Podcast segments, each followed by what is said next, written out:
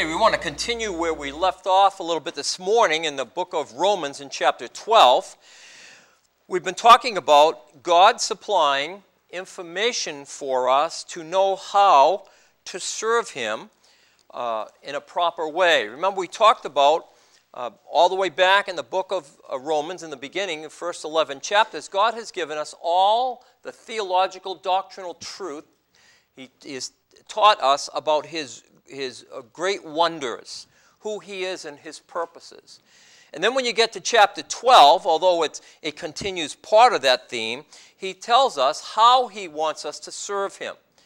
And it's interesting, you'll find, and I have found, that the Lord never tells us what to do without telling us how to do it and supplying us the power to do it. He never tells us what to do without telling us how to do it and supplying us the power to do it. And we'll see that through this section. So, God wants uh, His people, His uh, chosen people, meaning the church, the nation of Israel can be included in that, both Jew and Gentile, that are in Christ, have trusted the Lord Jesus Christ as Messiah, as Savior, that God tells us how to serve Him. First of all, He wants us to serve Him with humility. We saw that this morning.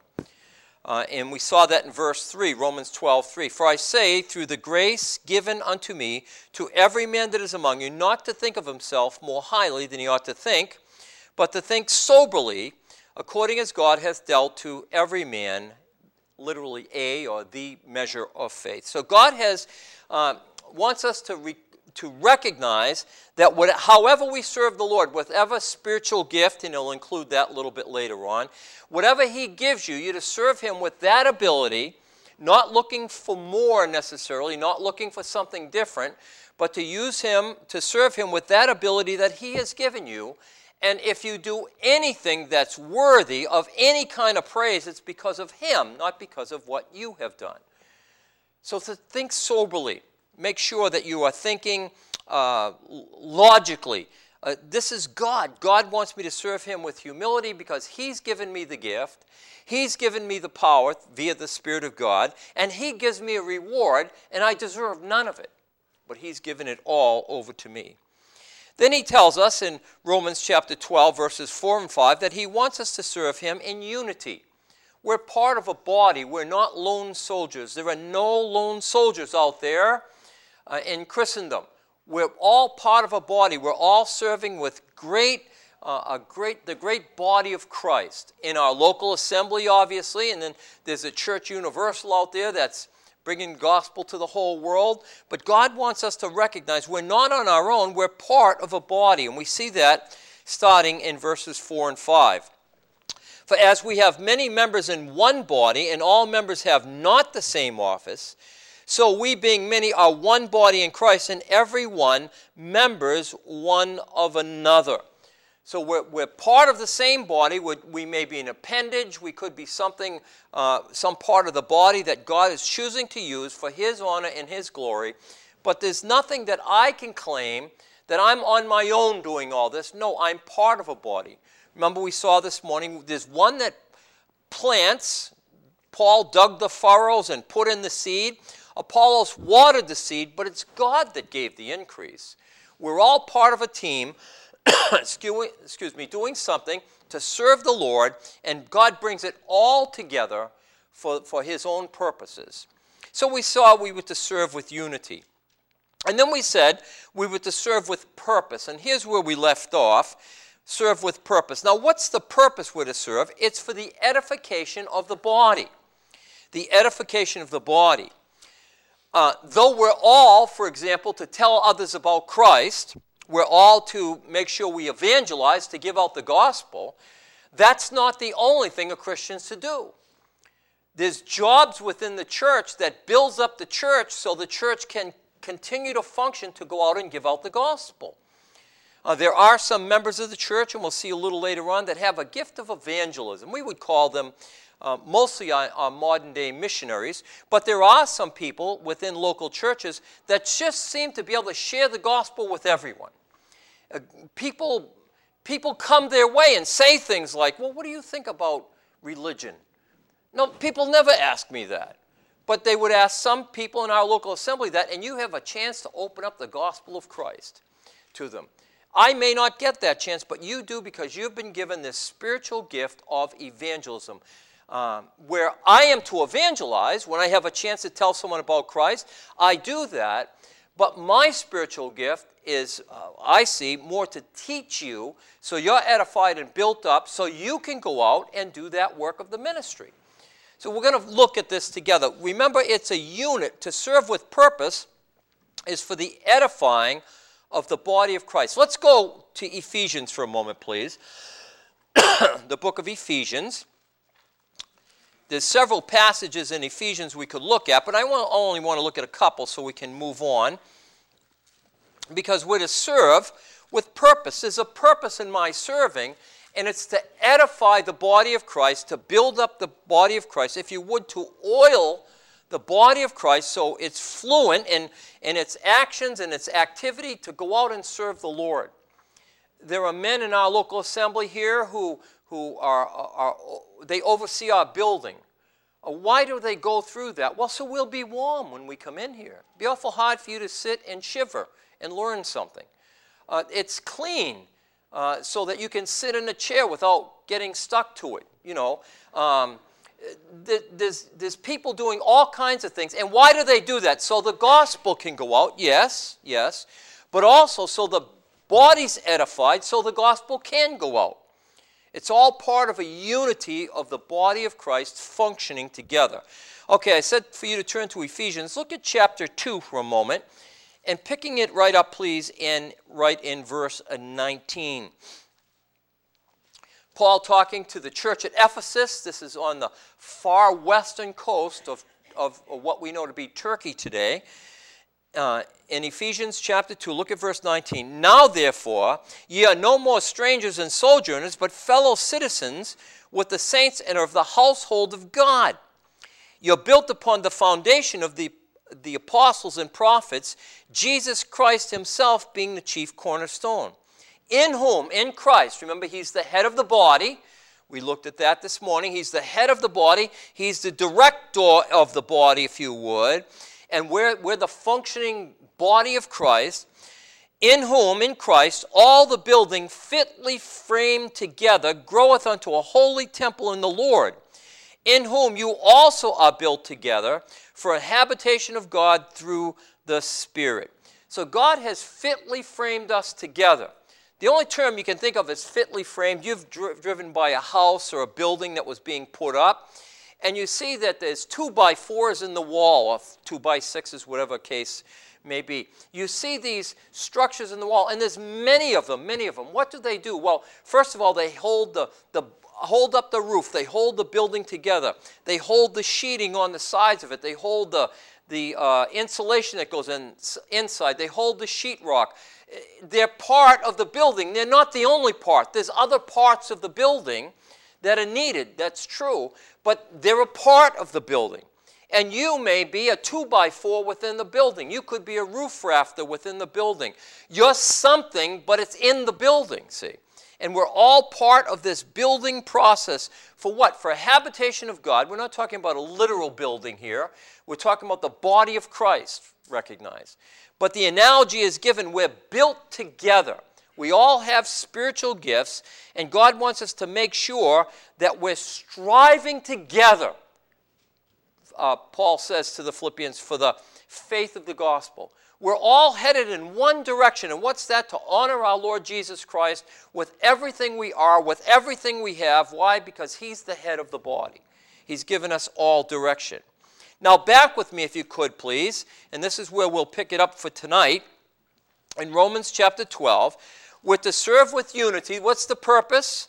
That the body grows spiritually, grows uh, biblically in the knowledge of our Lord Jesus Christ. And as we grow, functioning together, serving together, we will use our spiritual gifts together.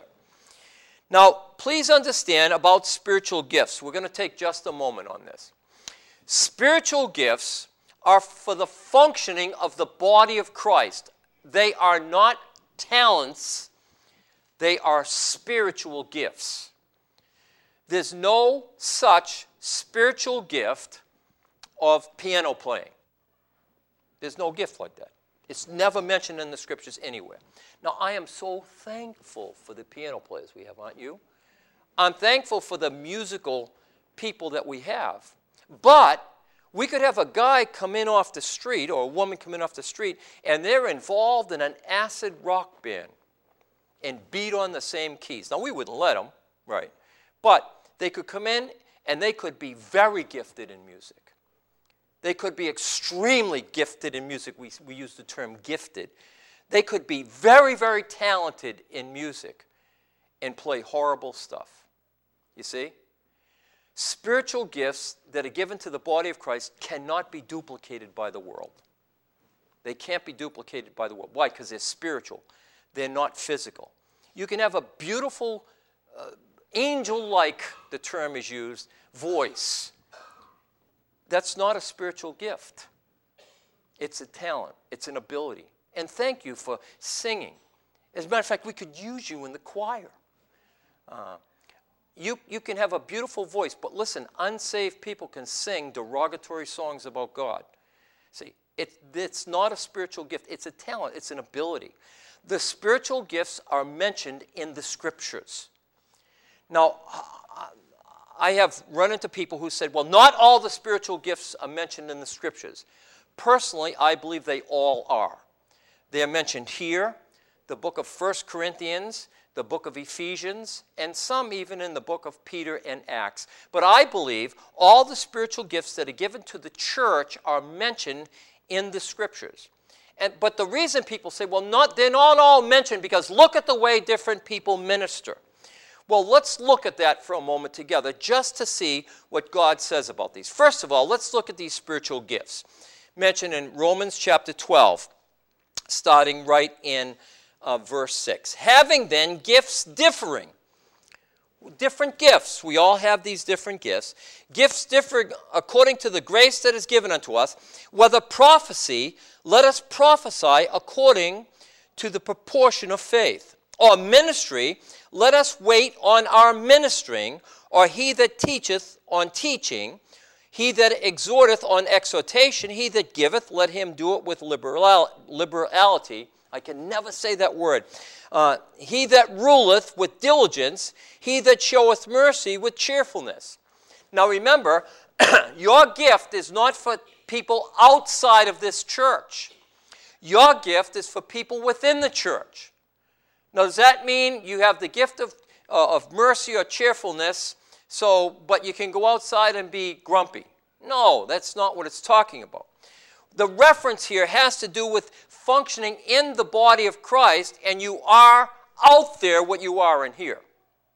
You're no different. But your gift is for in here, it's for us. When you, when you have the gift of exhortation, you challenge us with your words, with your life. When you, you have the gift of mercy, you help us in our times of need. But this is only a few of the gifts mentioned.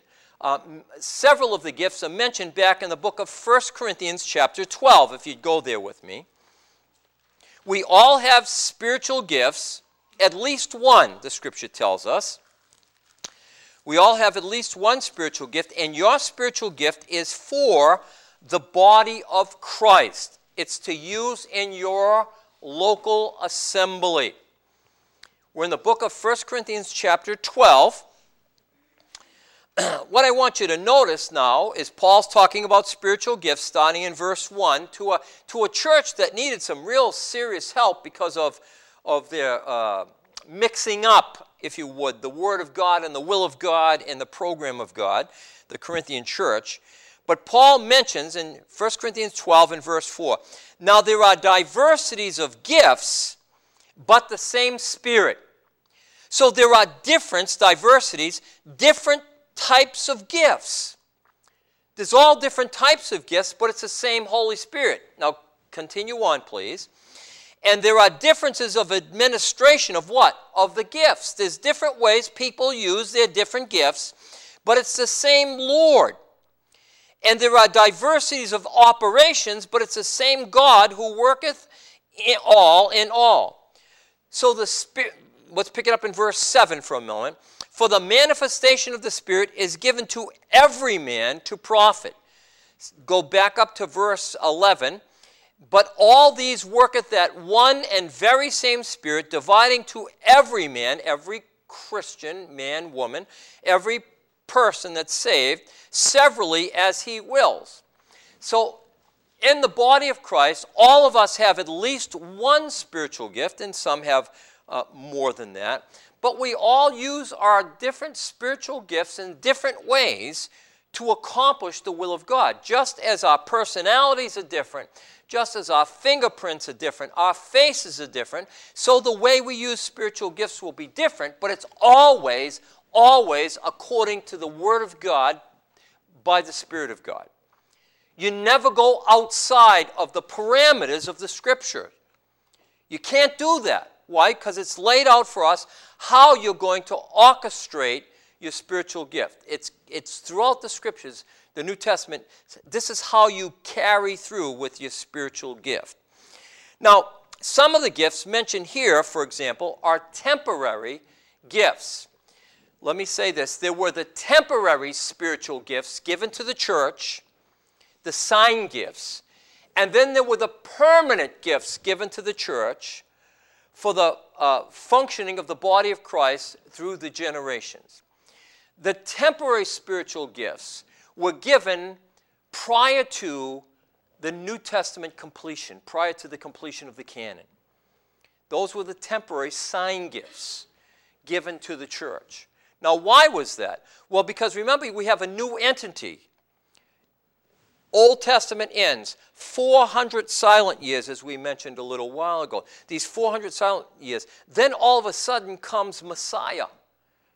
And Messiah came unto his own, and his own rejected him. He went through three and a half years, or uh, three years of ministry, and then he told his disciples, There's something new coming.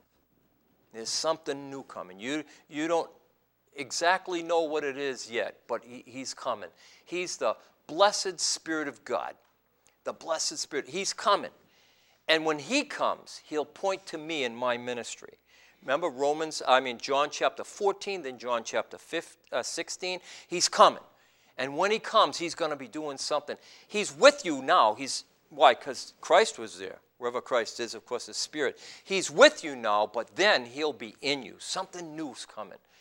And you imagine the Jews back then, I, their mind must have just been, whoa, what, what is all this about? They didn't have the information we have.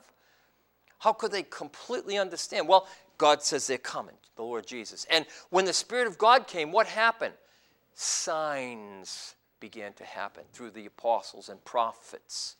What were some of the signs? Well, for example, right out of the chute was the gift of tongues.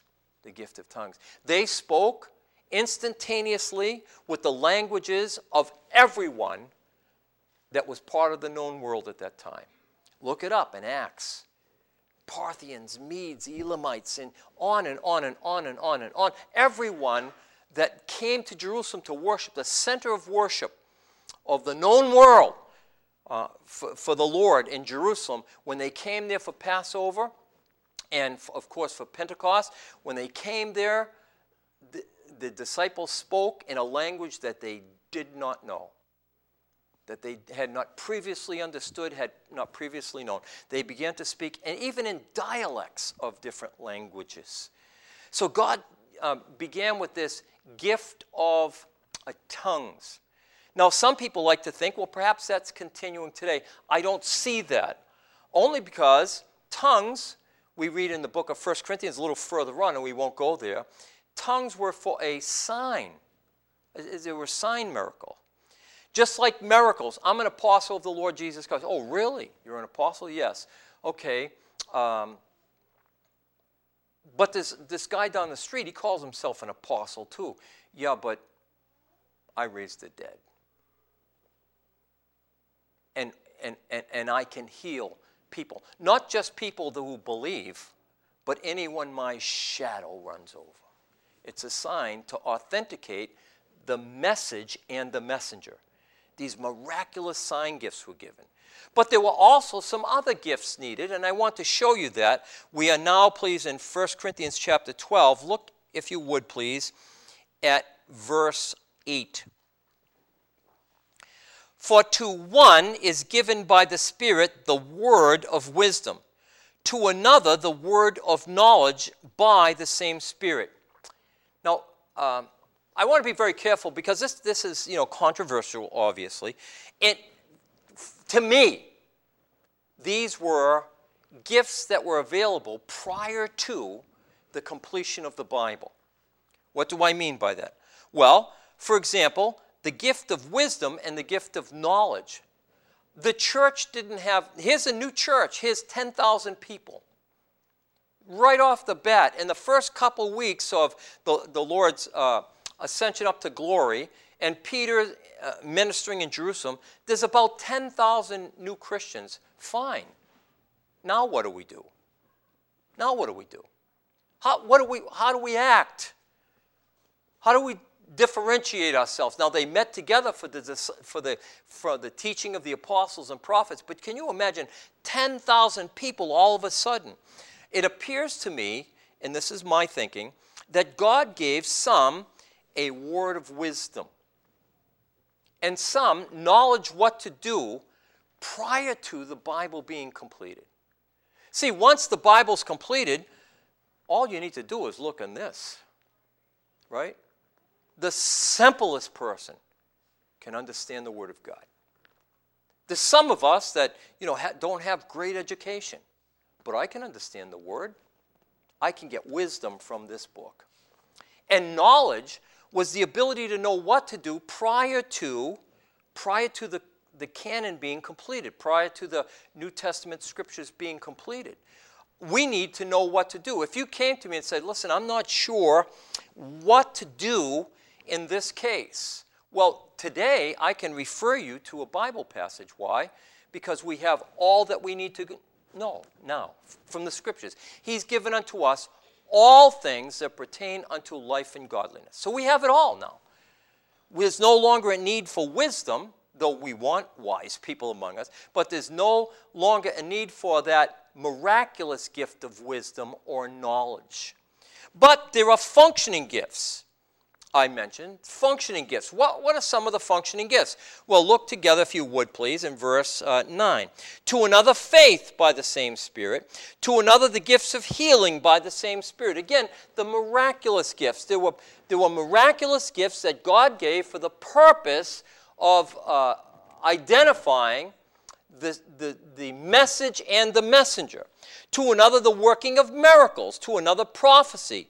To another, discerning of spirits. To another, various kinds of tongues. To another, the interpretation of tongues. So God lets us know there's the miraculous out there, and those miraculous authenticated the message and the messenger. But then there are gifts that we need to keep on functioning as the body of Christ, to keep on going. Those gifts have ceased, and now God continues on with the functioning gifts. Why have those gifts ceased? Now, please let, understand this. Prophecy is gone. Why we have the completed Bible? There are some people, and they exist today. God spoke to me, and He wants me to tell you this. Listen, if a person says that to you, run. Run. First of all, if he's saying, I was reading a Bible passage and I'd like to share that with you. Okay, I get it. I mean, I've said that myself. I was reading this and God wants me to share this with you. But if He says He heard a voice, something new. And God wants you to know this something new. I'm a prophet. He's a liar. He's a liar. Because we have the completed Word of God. If you don't have a completed Word of God, we are above all men most miserable if we don't have a completed Word of God. Why? Well, we better run. There's a, there's a guy over there in Turkey, and he calls himself a prophet. We better run over there and figure out what, what's he saying. What, what's God saying over here? There's people down south. We got to run down there. What, what did God say to them? See, if we don't have a completed word, then we don't know completely the will of God through the word of God. But God said He's given to us all things that pertain unto life and godliness. What about this discerning of spirits? I want to tell you, you can do that, can't you? You can discern spirits. You, you're talking to someone and they tell you something that they believe God would have you to do. And you look at God's word and He says, No, that's not what I want you to do. You can say, Listen, you're of a wrong spirit. You're, you're of a wrong spirit. Uh, we can discern spirits. How? By the Word of God. Back then, remember, they didn't have the completed Word of God. They needed to know about certain things. Certain people would come and say, I'm Christ, or I'm, I'm a prophet, or I have the gift of teaching. Remember, Paul said to the, um, the church at Ephesus, Thou hast tried those who say they are apostles and has found them liars. How did they check out those people? By the Word of God. By the Word of God. So we recognize that there were the temporary gifts and they're off the scene, but now there are the functioning gifts for the body of Christ. And what are some of these functioning gifts? So that, well, that's what we want to see together. So go back with me, if you could, please, to the book of Romans once again. The book of Romans once again. The functioning gifts are for the body of Christ, so there is a fluent motion within the body. So uh, God is working among us, through us, as you use your spiritual gift. Now, not all the spiritual gifts uh, will be um, completely manifest to all of us. For example, let's look at this if we could, please, picking it up in, uh, in verse 6 again we see that prophets are gone. Prophecy is gone, having then gifts differing according to the grace that is given unto us. Whether prophecy, let us prophesy according to the proportion of faith. Now we have several different prophets in the scriptures that uh, did not write scripture, right? For Agabus, for example, was he not a prophet? Of course he was. Um, most intriguing to me is Philip's daughters were uh, were female prophets. And we don't know what they said. We have no clue what they said. It's not recorded for us. But there were prophets that were outside of, let's say, the 12. And there were some who were, what we'll, for sake of, of argument, we'll call them lesser prophets. And then you had men like Paul. A prophet could be someone who speaks before an audience. We would rather call the, have the gift of teaching or it can be someone who speaks before an event takes place or before this can be known. That would be the true gift of prophecy, in my opinion, uh, that would be given to, uh, to us. Uh, this is God's revealed truth, God's word.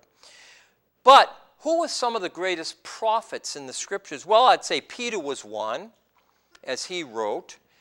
And uh, Paul, of course, was one. But Paul did not have complete knowledge of the whole end scene, did he? Who, who knew, who was given complete knowledge of the whole end time scene? Well, that was John. So Peter had a proportion of faith, Paul had a proportion of faith, and as we continue on, John had a proportion of faith having to do with prophecy, with speaking uh, new revelation.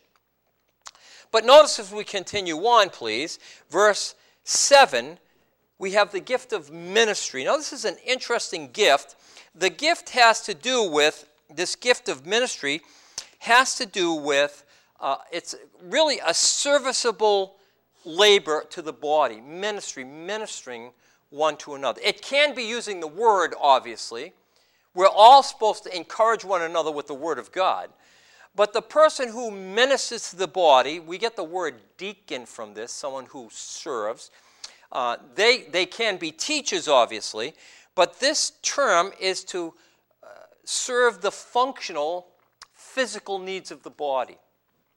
Now, we won't take time to go to this, but in Acts chapter 7, we have an example of this where the apostles, uh, you know, the church is growing, growing, growing, but there was needs in the local assembly, and apparently the Grecian widows, the church was supposed to take care of all widows. The Grecian widows were being neglected some for some reason, and it seemed like maybe the Jewish people were getting more than the Grecians, and and the apostles reported to this and they the, to the assembly. I can't imagine there being a meeting up on the top of the temple with thousands of people, and they said, "Okay, select from yourselves." seven men full of honest report, full of the Holy Spirit, and so forth. and, uh, and we want them to watch over this matter. Now, you have about 10,000 people, and you have seven people to, uh, to wait on these people. Let me tell you, that's not going to work out. It's not going to work out. So, w- what do we have a setup? What we have is a setup where these men oversaw the ministering to other people. It's like our, our deacons within our local assembly. They can't do everything themselves. There's just too much to do. So, what do they do? They oversee certain parts of the church. The nursery is overseen, uh, another part of the church. Uh, plowing, overseen. Spreading sand, overseeing. Lights, overseen. And this is all part of the functioning of the body, and it's to minister physically to people. Not necessarily spiritually, but of course that's part of it. We're all to make sure we're ministering to one another, encouraging one another in the Word, but there's physical needs that are needed in the body of Christ. And we, we see that all among us. I want to look at just a couple of examples to that. Uh, turn with me, please, to, oh, let's look at, uh, for example, 2 Timothy chapter 1. 2 Timothy chapter 1. There was a woman named Dorcas. What did she do? Well, she preached great sermons to the body, right? No, she made coats for people. She, she made physical need uh, objects for people. And remember when Peter got there, they held up these ladies. Look at what Dorcas made. She made this for me. I needed a sweater in the winter. It gets cold in Jerusalem. It gets cold. She, she gave her a sweater. She made a sweater for her. We're in uh, the book of uh, Second. Did I say Second Timothy? Yes, I did. Okay, the book of Second Timothy, and I'd like you to look with me, please, at chapter one. Second Timothy, chapter one. Look with me, please, at uh, verse uh, verses 16 through 18. This is Onesiphorus. Second Timothy one uh, and verse 16. It appears as if or Onesiphorus has died. He's gone home to be with the Lord. And the reason I say that is Paul uses it in the past tense. But notice, picking up in verse 16, the Lord give mercy unto the house of Onesiphorus. Um, for he often refreshed me and was not ashamed of my chain. But when he was in Rome, he sought me out very diligently and found me. The Lord grant unto him that he may find the mercy of the Lord in that day and in how many things he ministered unto me at Ephesus, thou knowest very well. So we don't know exactly what Onesiphorus did, but we know he ministered to Paul, to Paul's needs. Remember, he told Timothy, when, when you come, in 2 Timothy, when you come, bring my cloak and bring the scrolls, bring the scriptures, bring the word of God with you. Uh, that was a physical ministering to a need Paul had.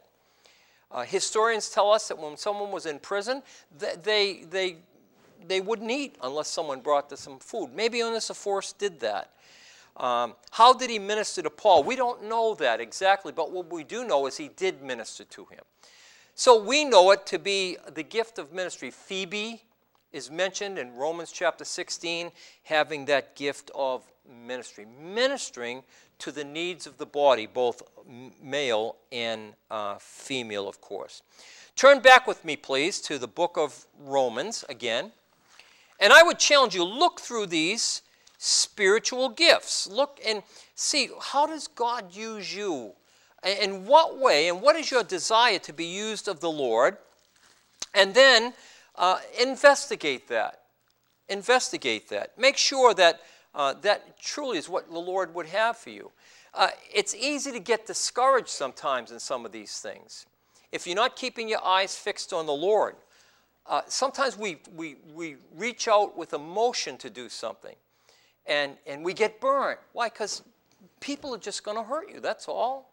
We hurt one another. I don't mean it, but I do. I didn't intend for it to go that way, but it happened. And people get hurt. And we have, a, I mentioned there, there are missionary casualties. They come home from the field. That's not what they expected, that's not what they thought. But recognize if God, if I've heard this mentioned in several ways, and I'll, let me just mention to you the way I think it should be. The will of God will not lead you where the Spirit of God cannot keep you. If you're going somewhere to do something and you're sure it's God's will, He can keep you there. Now, obviously, there's, you know, a missionary is on the field, they're in their 80s, they're in their 70s, they they maybe become violently ill, they can't stay there anymore. But just to quit because it's too hard, the Lord didn't want you there. You decided on it. You decided on it. And that happens sometimes in churches as well, does it not? People get involved with ministries, and then someone steps on their spiritual piggy toe, and, and they quit. They quit. Why? Oh, people hurt my feelings. Well, listen, yeah, and you hurt people's feelings as well.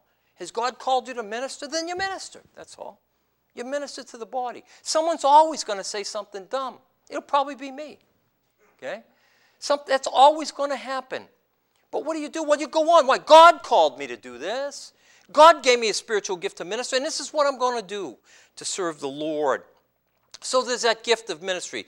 Then go down a little further, please. Or he that teacheth on teaching. This is an uh, expounding the Word of God, it's illumination. Now, listen, you're a teacher, but you're not coming up with anything new. Nothing new. If you sit under a teacher, he comes up with something new, leave. There's nothing new. It's the Word of God. Okay? What's the job of a teacher? He's an index finger into the Word, comparing the Scriptures with the Scriptures. And he has to do it under the power of the Holy Spirit or he's going to mess it up. He'll just mess it up. So he has to use his index finger and point to the Word of God. Let's see here. God says it here. Look at compare here. Look at over here. Here's how it all fits together. It's illumination. It's not new revelation. Because there's nothing in this book that has changed. It's all illumination. So just like the job of the Holy Spirit, Jesus said he's not going to talk about himself. He's going to talk about me. And so our job, someone who teaches, is to point out. Now again, this is not necessarily um, how do I, let me say it this way. There are people out there who teach in schools, secular schools or, or Christian schools perhaps, and they are excellent at their job. That person can explain math of all things. That person, they can explain math, so even if I sat, no, maybe if not me, but other someone else sat there would understand math, calculus and, and triangles and all this stuff that goes with it. They can explain it perfectly. And they're a good teacher. But you get them in here, try to teach the word, can't do it. Can't do it.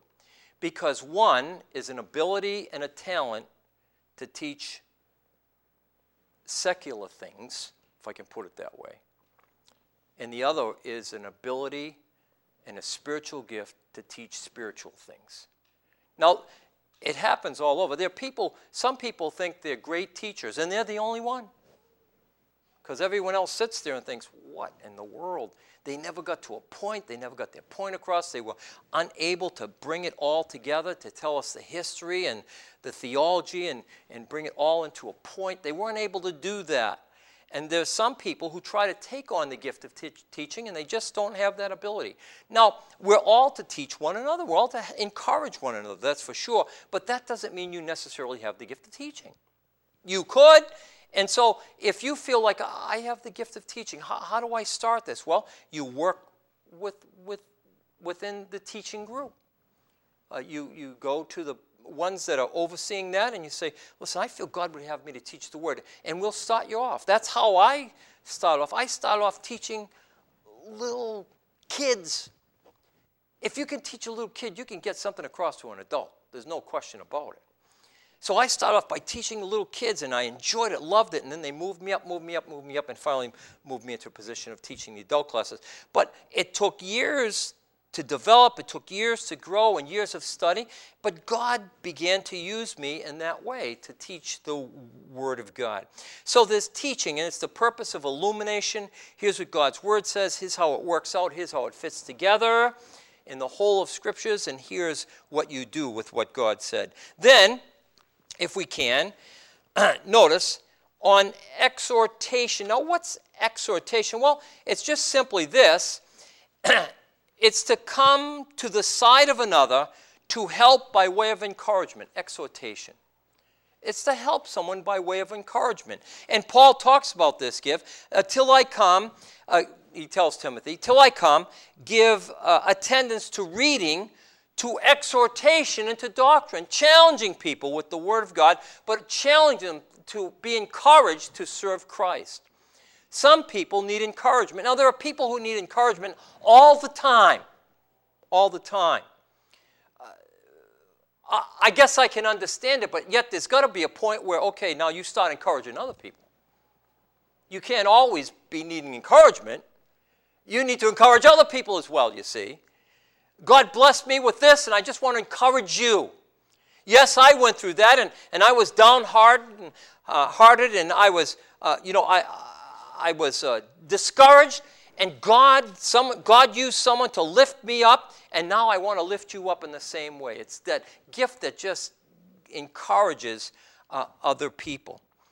And then there's the gift, for example, of giving, the spiritual gift of giving. I have a great illustration. I think it's a great illustration. You'll see if I'm a teacher or not. I have the gift of giving. What's the gift of giving? It's to give to other people and other things. It has nothing to do with you. I have the gift of giving. See this? I have a pocket full of ones here. Uh, I, I have this money and I want to exercise my spiritual gift. So I take it from my right pocket and I put it in my left. I did it. No, no, no. If God gives you the gift of giving, it's so that you can use that gift within the local church. It could be individuals, it could be giving to a, a, a particular project, if you would. Now, listen, you think, well, I don't have the, the gift of giving, so I'm not giving anything to anybody. No, no, no. We're all to give to our local assembly, every single one of us. It doesn't tell you how much, but it says to give. We're all to give to our local assembly. But there are some people within the local assembly, and they have that special gift whereby they see a need in someone's life and they supply that need. And you know what's great about that? Most of us never know it. Never know it. And if you have a spiritual gift of exhortation, you'll see someone downhearted, and I see them, and I don't notice, and you do. And most of the time, all these spiritual gifts are used without the rest of us knowing it, without the rest of us even getting involved with it. Why? That's how the body of Christ works. That's how the body of Christ edifies itself, builds itself up. So there's the gift of giving. And now the gift of giving is mentioned in the scriptures, obviously. Uh, I, I, won't have you go there. Uh, the, for example, uh, the Macedonian Christians, uh, they gave from their deep poverty. First, they gave themselves to the Lord, and then they gave from their deep poverty. You say, Well, I don't have much. You're not as poor as a Macedonian, believe me. You're not that poor. You're not that broke. they gave. How did they give? They gave with their whole heart. And if you have the gift of giving, God blesses you. I, I, am amazed sometimes to listen to some of these preachers on TV. I don't listen to them anymore. For about 10 years now, I've stopped listening to them because I have to take too many Tums after I'm done. But uh, I listen to these guys. Give your seed gift. You ever hear stuff like that? Give your seed gift. What's the guy saying? Give us money. Why is he saying it? He wants it. It's just that simple, you know. He's looking for, for, for, money. Well, when you have the gift of giving, and you give to a need or to an individual that has needs in the local assembly, uh, you, you, you then are blessed by God with more money. That's how it works. See? Now, why does He give you more money? So you can give it away again. Not so you can keep it. Not so you can amass a fortune. That's not God's purpose. God's purpose is to bless you so you can be a blessing to other people. But there's some people giving so they'll get a lot, right? And then what? It's for me. No, no. Anything God gives you is so that you can help someone else out in the local assembly. And sometimes, folks, you're going to get burnt. You're just going to get burnt. I've mentioned this before. My wife and I, we saw a need in, for someone. And we perceived it to be a great need. And we prayed about it together, and we decided, okay, we're going to help them. And we gave them our year's vacation money. Now, it wasn't a lot. Five bucks is just a little bit of money, right? But I'm just kidding. No, it wasn't five dollars. But we, we gave them our vacation money because we said they, they told us what a great need they had. They went on vacation with my vacation money. listen, I got burnt. I got burnt. Does that mean we stop? No, no. You see, uh, we have to use a little more discernment later on. And, and we, we, we try to be careful. But recognize that God blesses you so that you can be a blessing to others. God gives you the gift of exhortation so you can sit back and say, Listen, I'm king. No, no. So you can encourage people. God gives you the gift of teaching so that you can be all puffed up and all excited what a great teacher you are. No, your gift is for the edification of the body, you see. Your spiritual gift is not for you, it's for me. And my spiritual gift is not for me, it's for you. So we use these spiritual gifts. Now we're going to stop right there. There's a gift of ruling. What's that? Well, that's the king, obviously. Well, no. What that is, is the oversight to be able to run a ministry in the church.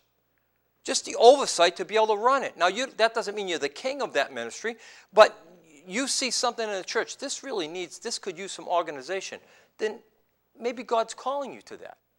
No, maybe not. Maybe you're going to mess it up to get in there. But see, you begin to work through these things. You start to use these things that you feel God would have you. I heard a guy say one time, and I'm going to close with this. He said, Do you want to know what your spiritual gift is? Of course I do. What bugs you about this place? Huh? What do you see that maybe some of us are, are lacking in a little bit? Now, if you say, well, I don't like Pastor Rob or Bill, too bad, you know, about that. But if you just say, um, if you say, well, I think this could run better, or this might be able to be a little better, then you meet with the pastors and you say, here's how I think it could work better. And we'll encourage you in that, either tell you why it can't work better that way or encourage you that maybe it can and maybe you can get involved. But it's not the gift of knowledge where you know what to do but don't do anything. See? It's the gift of working. You come in and you do something. All of us have at least one spiritual gift. You need to find out what yours is and you need to use it. Because if you don't, it's called sin. It may take a long time for you to know what it is, make a long time developing it, but we all have at least one spiritual gift and we need to use it in our local assembly. And God tells us how to use it, when to use it, where to use it, and the Holy Spirit gives us the power to use it. And then He'll give you a reward for using it. What a great God we serve. Let's pray together. Father, thank you for this time. Thank you for your revealed truth. Lord, there's so much about spiritual gifts we could talk about. There's so much that we could examine. And yet, Father, your word shows us plainly how we're to use our spiritual gifts, when we're to use them, where we're to use them, and Father, that we're to use them under the power of the Spirit. Thank you for this time together. We pray in Jesus' name. Amen.